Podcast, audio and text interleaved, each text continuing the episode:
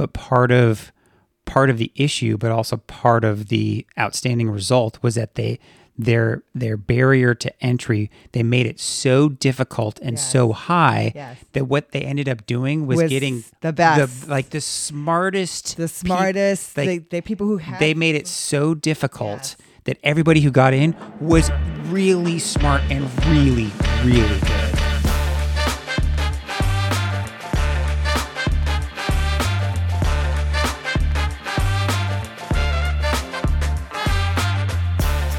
Welcome to Talk with History. I'm your host, Scott, here with my wife and historian, Jen. Hello. On this podcast, we give you insights to our history inspired world travels, YouTube channel journey, and examine history through deeper conversations with the curious, the explorers, and the history lovers out there. Now, before we get into our main topic, if you're watching the live stream or if you're listening to the podcast, if you're watching, give us a like, share the video. If you're listening, please leave us a review on po- on Apple Podcasts or Spotify, wherever you listen, because the reviews truly help. And we're still trying to catch the History Channel and followers. I think we've got a shot to to reach their 10 million mark. Now we are live streaming, so if you're listening to this, you can always catch us. We're going to try to do this on Tuesday nights before our Wednesday video comes out. Yeah. So for those listening to the podcast, if you want to watch the podcast version, um, the live stream, you can you can watch that on YouTube, ideally on Tuesday nights. So try checking that out. It might be a fun way to to watch this and to and to listen to it. Although the podcast version is going to be a little bit more edited, I tend to add in some some sound effects after the fact. Sure. So, Jen, why don't you tell us a little bit about what we're talking about tonight for our video that's coming out tomorrow? So our video tomorrow is very special. We're doing um, a video of the Tuskegee Airmen that are buried at Arlington National Cemetery. That's right. So, we got to go. This is something that we've actually wanted to do for a while. Yes. Um, we got the idea, I think we may have gotten the idea from like a follower that was asking us about I think we people did. who were who were buried there. Yes. So we love getting feedback from anybody that follows us across you know all these platforms Yes. because this is a great idea. And once they planted that idea in our brains, I, you just kind of ran wild with it. Um, and I think there's something like 33, peop- 33. Mm-hmm. yeah, Tuskegee Airmen that are that are buried there. So let's kind of start from the beginning before we get to Arlington. Sure. Let's, what's the kind of quick background? If someone didn't know who the Tuskegee Airmen were or what they did, what's what's the background there? Sure. So, um, a little background. It started in 1941. This a bill was passed in 1939. There were no African American military pilots before the Tuskegee Airmen, and because of segregation in the military. Right. And by 1941, there was just a, a, a need for for pilots. There were a, it was a need for people to fight in the war. The war had been um, going on, and every able-bodied person wanted to fight. And you had just some people who really were pushing for African Americans to give, be given the opportunity to fly. That's right. And so the bill was passed in 1939. The funding was found, and they started it at the Tuskegee Institute. And that's why they get the term Tuskegee Airmen, because Tuskegee gets tied together with African American education because of Booker T. Washington. Mm-hmm. It's where the Tuskegee Institute is at. Booker T. Washington was a former enslaved man who started this university that was world renowned and credible for African Americans to study and just to be seen as eh, equality with um with with white people at the time. So what was interesting about the Tuskegee experiment is is they took the best of the best. So these African American pilots, it's almost like what they did with the women is you had to have flying experience.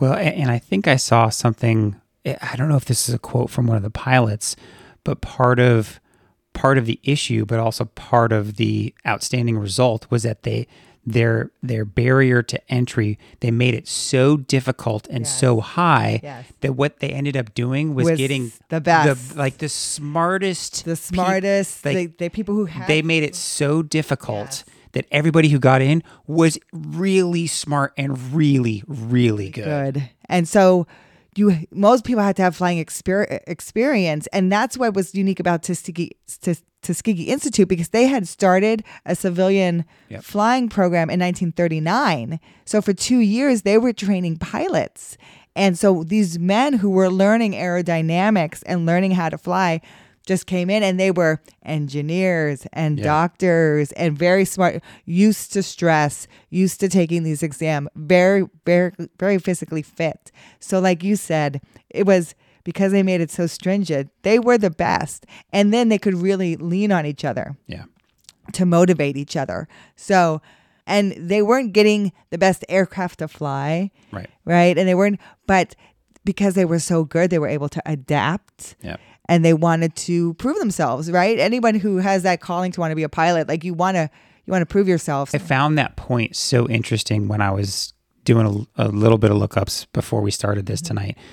Was that I mean, it's almost like military eh, colleges today, yes right? The the the standards are so high that you're naturally going to get, you know, the high quality. Now, the reason that they made it back then in 1941 so high is because they were trying to keep people out, yeah so they thought if they could make these make it so difficult, these yeah these criteria so hard there wouldn't be african americans that could meet it right? but that's not true. Right. There were Af- there were definitely African Americans that committed between 1941 and 1946. 966 African American men completed the military pilot training at, at Tuskegee. So almost a thousand men Yeah. were able to meet that standard. Yeah, the the one thing that what they were trying to use against them actually ended up paying off Mm-hmm. Yes. because they, you know, to fast forward very briefly, they did so well Mm-hmm. in their their their overall record as Tuskegee Airmen as a squadron and all that stuff as a as a protection squadron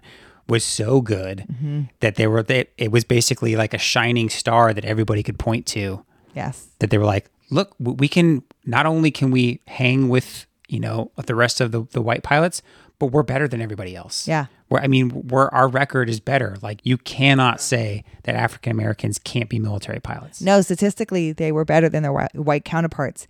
And so I think, you know, looking back, hindsight, I think it was helpful that they were all together. Yeah. Like their squadrons were together and they became the Red Tails, you know, to distinguish themselves. But I think it helped to build that camaraderie.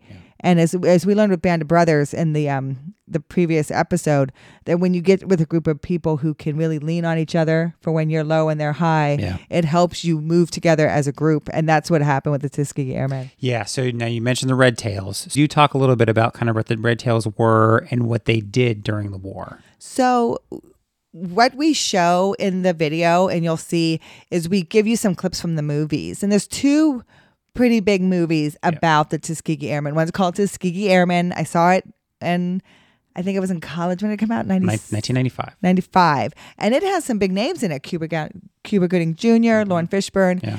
And that movie is more about the training and kind of leading up to when they started to escort bombers into Right. Germany.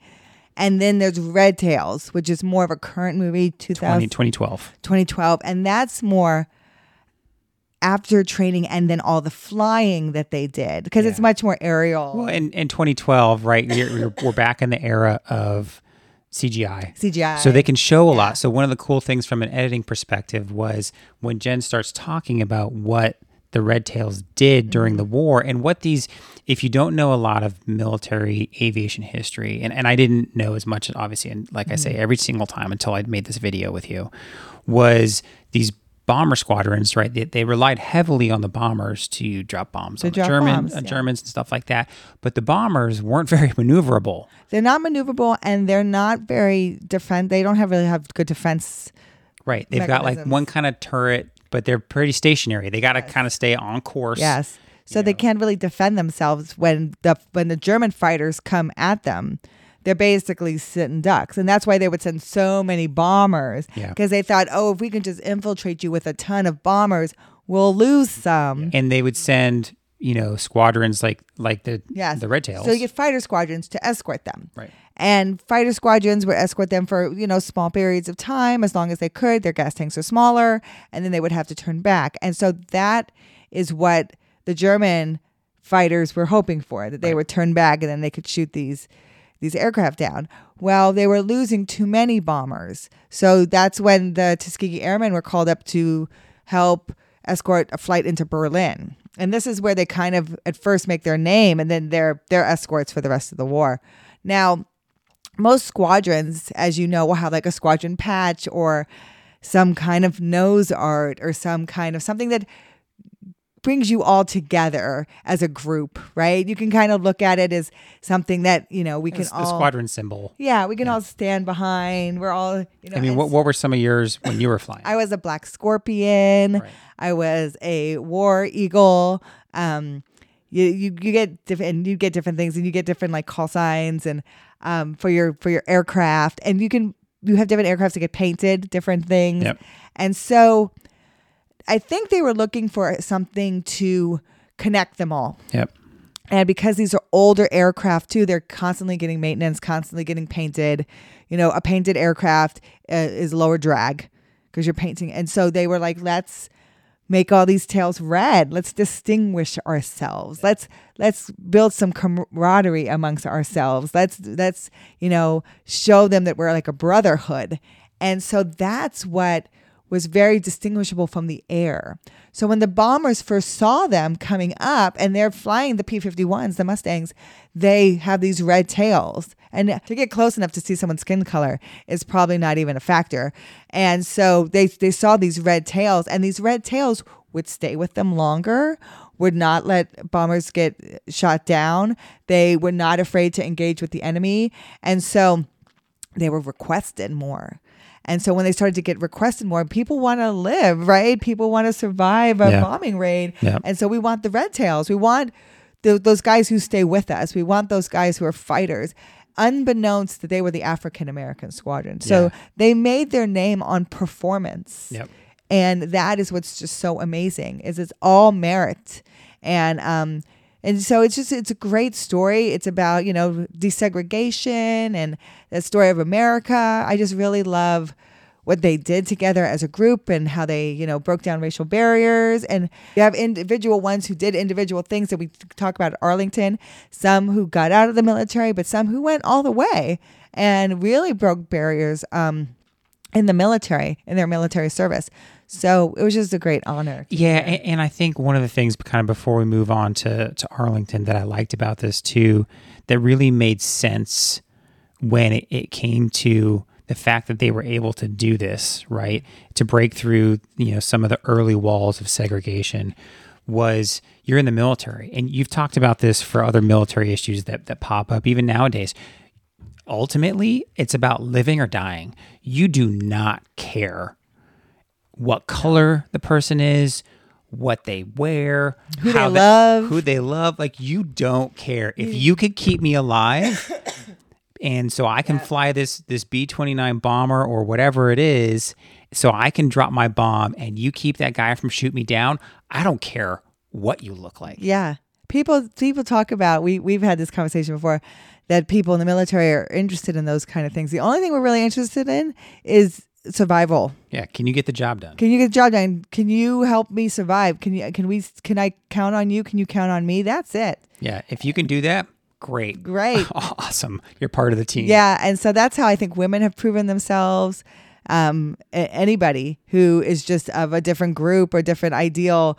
If you are just there for the same reasons of survival and to get the job done, and you have that same um, ideal of the of the America American experiment, then then yeah, Yeah. So, and that was one of the things that I had never really thought about till kind of I started making this and I started seeing some of the clips. I didn't watch a ton of the Red Tails ones, but the Tuskegee Airmen one, I mean, it's, you know, it was came out in 1995. It's still really good. There's some phenomenal actors in that. Mm-hmm. They have some great kind of speeches and, and you'll recognize a bunch of the actors and, and newer stuff from nowadays. That was, I- think that one was a little bit better than the more modern it came out on HBO. I think it's a lot more dramatic. Yeah. and it was a, I think an HBO made movie. Yeah, I- I and I think know. it's still on HBO if you're interested. It's but it is. It has. It's more of that camaraderie. They're Yeah. all coming together. Red Tails is much more. It's a Disney movie, Oh, I didn't realize that. and so it's a lot more of the the story. But I think as a bigger group Yeah. than these individual stories, which I think is a lot more. So that's kind of the the background. Mm-hmm. Now, you we mentioned in the beginning that there's 33 buried there, 33. and we didn't make a 16 hour long video. Yeah, to, it's to pretty find all long, thir- to find all 33. Yeah. So we we ended up visiting. I think it was nine. Nine. Now, now let's talk about a couple that kind of. I let- We don't have to talk about all nine of them, but what? Who are a couple that you want to kind of call some? Well, I just want to talk to you about like we went to sections that had more of them buried. right. So that's kind of how we fig you know, we went to sections that had there when we I mapped out all the sections, we went to sections that would have like three uh, Tuskegee Airmen in there it, buried there, and then we went to the the monument, Right. which is in section 46 by the Tomb of the Unknown.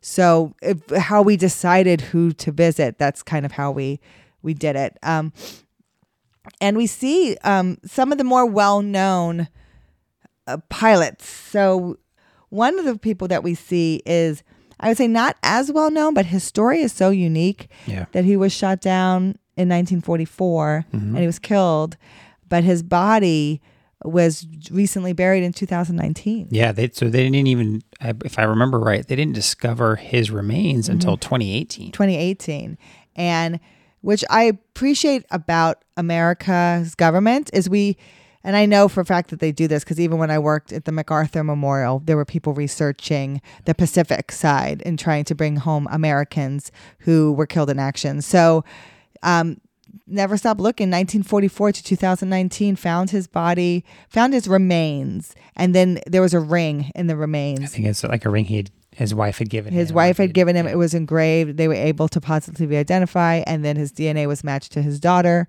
And then the, he had a burial at arlington national cemetery in section 60 Mm-hmm. he had full honors. He had four jets fly over and uh, he's buried like not far away from colin powell That was pretty cool. That Mm-hmm. was that the the Col- seeing the Colin Powell one because I, I I'll be perfectly honest.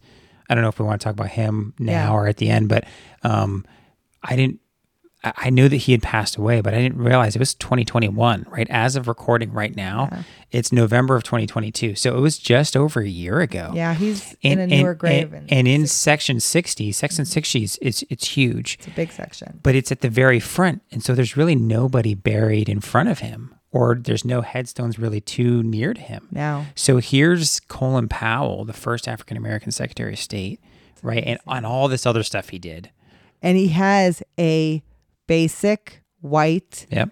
tombstone like like most people have in Arlington.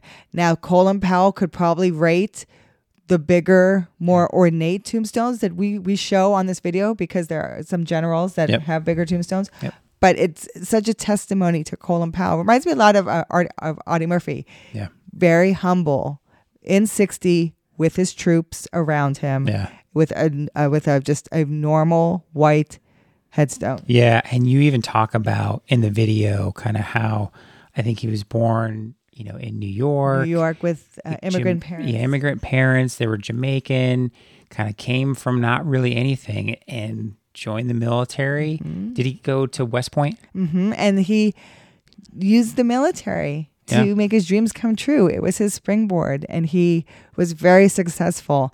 Um, what I talk about in the video is uh, the Annie Leibovitz picture, That's right. right? Because we talk about that Annie Leibovitz picture. Because for me, growing up, that picture was just it just resonated with me because it was the president, Secretary of State, um, Secretary of Defense, and it, it was uh, Condoleezza Rice. So you have Rumsfeld, Condoleezza Rice, you have Colin Powell, all in this picture. Dick Cheney, like uh, your president, vice president, Secretary of State, Secretary of Defense, um, and I just really loved. They're all in there standing around the him, and it just to me putting the good leadership around you. Now, what I learned about that picture and we yeah, talk this, about this is interesting. is Annie Leibovitz. She had people stand in for them and like and pose them and worked on the lighting because if you look at that picture, it looks very kind of like everyone's kind of standing in a different way. Condoleezza Rice is sitting on a the desk with her legs crossed. You know, Bush has his hands in his pockets. You know, um, Colin Powell is kind of turned turned to the side. So she had people stand in those positions and you know set the scene because to get all those people in one room she really only had like one minute Yeah, you, you're basically one getting, minute of time to You're, you're like, hey, can I have you know the primary leaders for the White House staff in one room to, in one room so I can take a picture, Mm-hmm. right? And you, you literally, okay, you you Annie Leibovitz, right? As famous as she is, you get 60 seconds. like, oh, oh okay.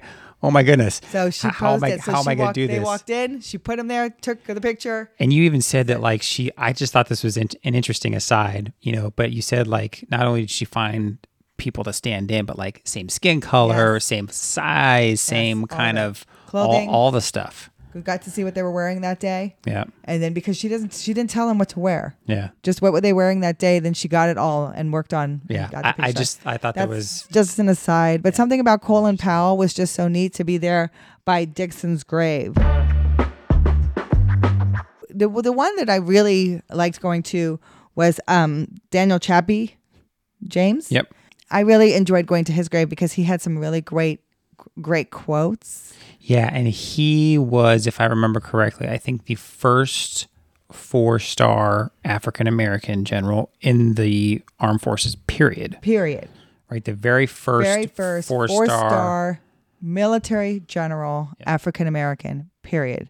And he was in the military and high ranking during civil rights. So not only was he a Tuskegee Airman, not only did he lead Tuskegee Airmen, he was an officer leading Tuskegee Airmen. But during the murder of Dr. Martin Luther King and the riots were erupting, um, people were asking him, you know, young African Americans were asking him, well, how do you feel about this? You know, aren't you upset? And he's like, I'm not disgusted. I'm a citizen of the United States of America. I'm no second class citizen. And no man here is, unless he thinks like one and reasons like one and performs like one. This is my country, and I believe in her, and I will serve her, and I'll contribute to her welfare whenever and however I can. If it has any wills, I'll stand with her until, in God's given time, through her wisdom and through her consideration for the welfare of the entire nation, she will put them right. And I loved that. And there's a stanza of it on the back of his headstone. Yeah. But I loved that because what he's saying is, I love my country and I deserve to fight for my country and to lead my country as much as anyone else. And I don't think any differently about myself. And yeah, my country's going to have issues and problems like anybody else will, but I stand by the ideal of it. And that's what I fight for and that's what I stand for.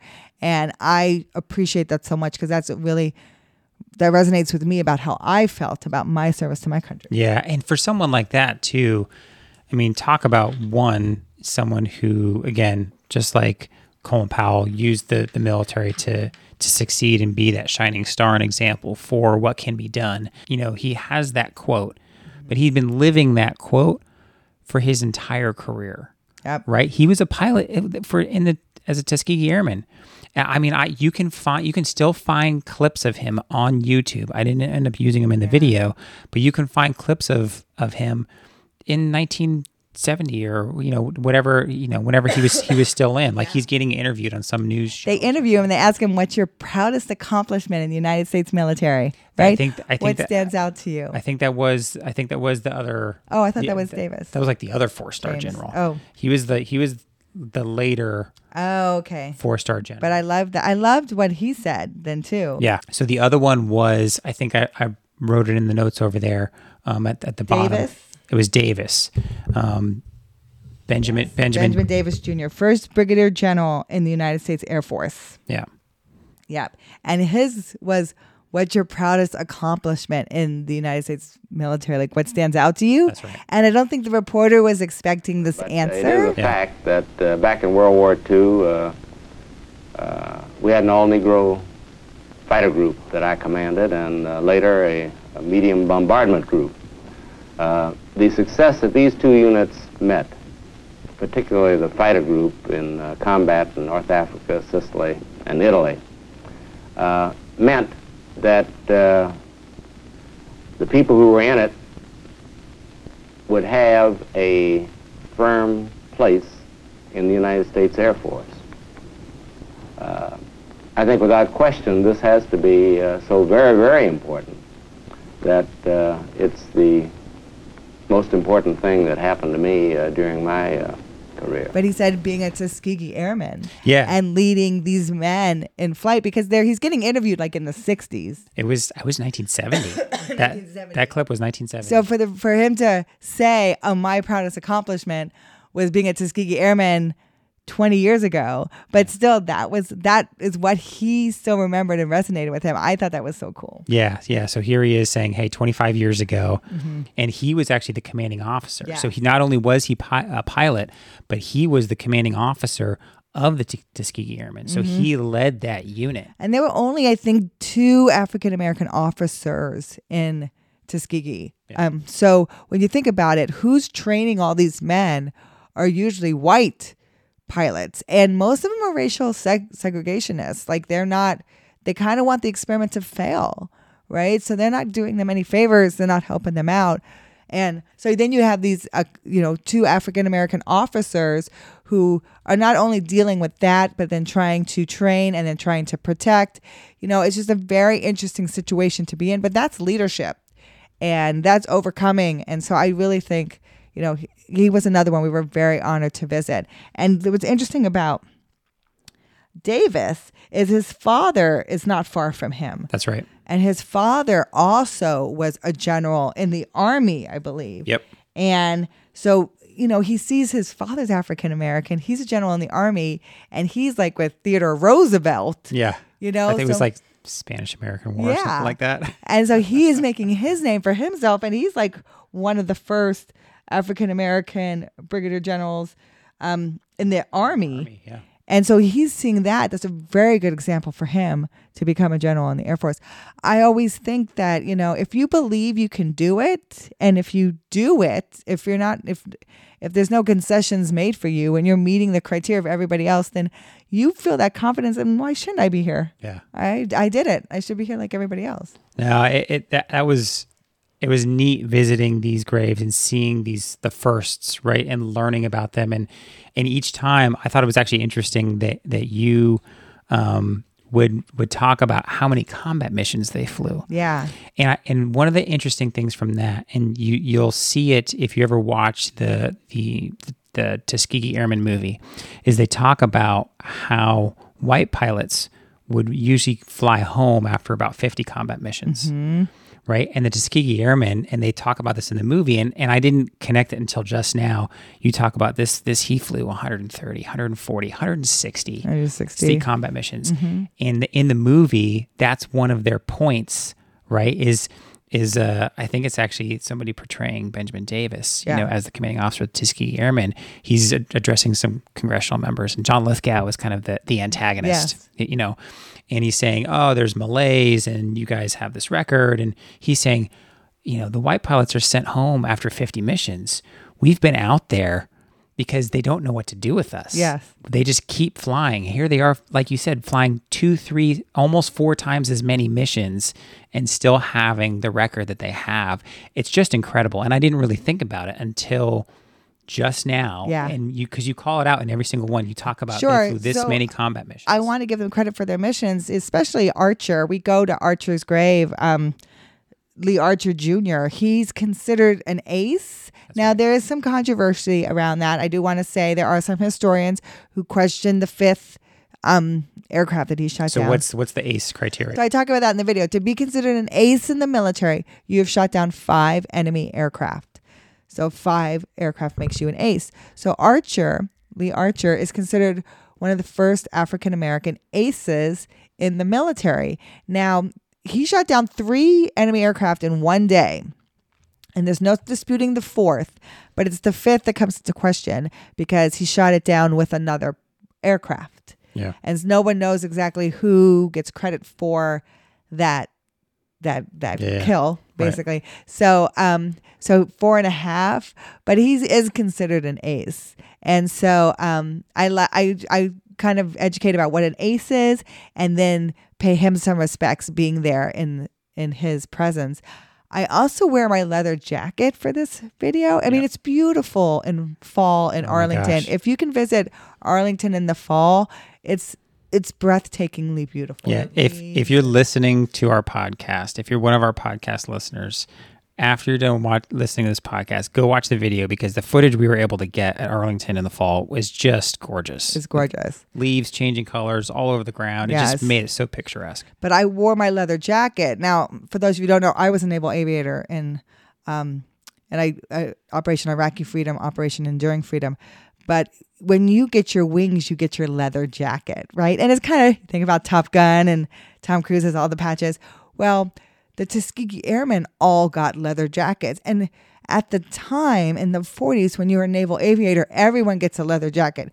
Not because it's cool, because you're flying in an open cockpit.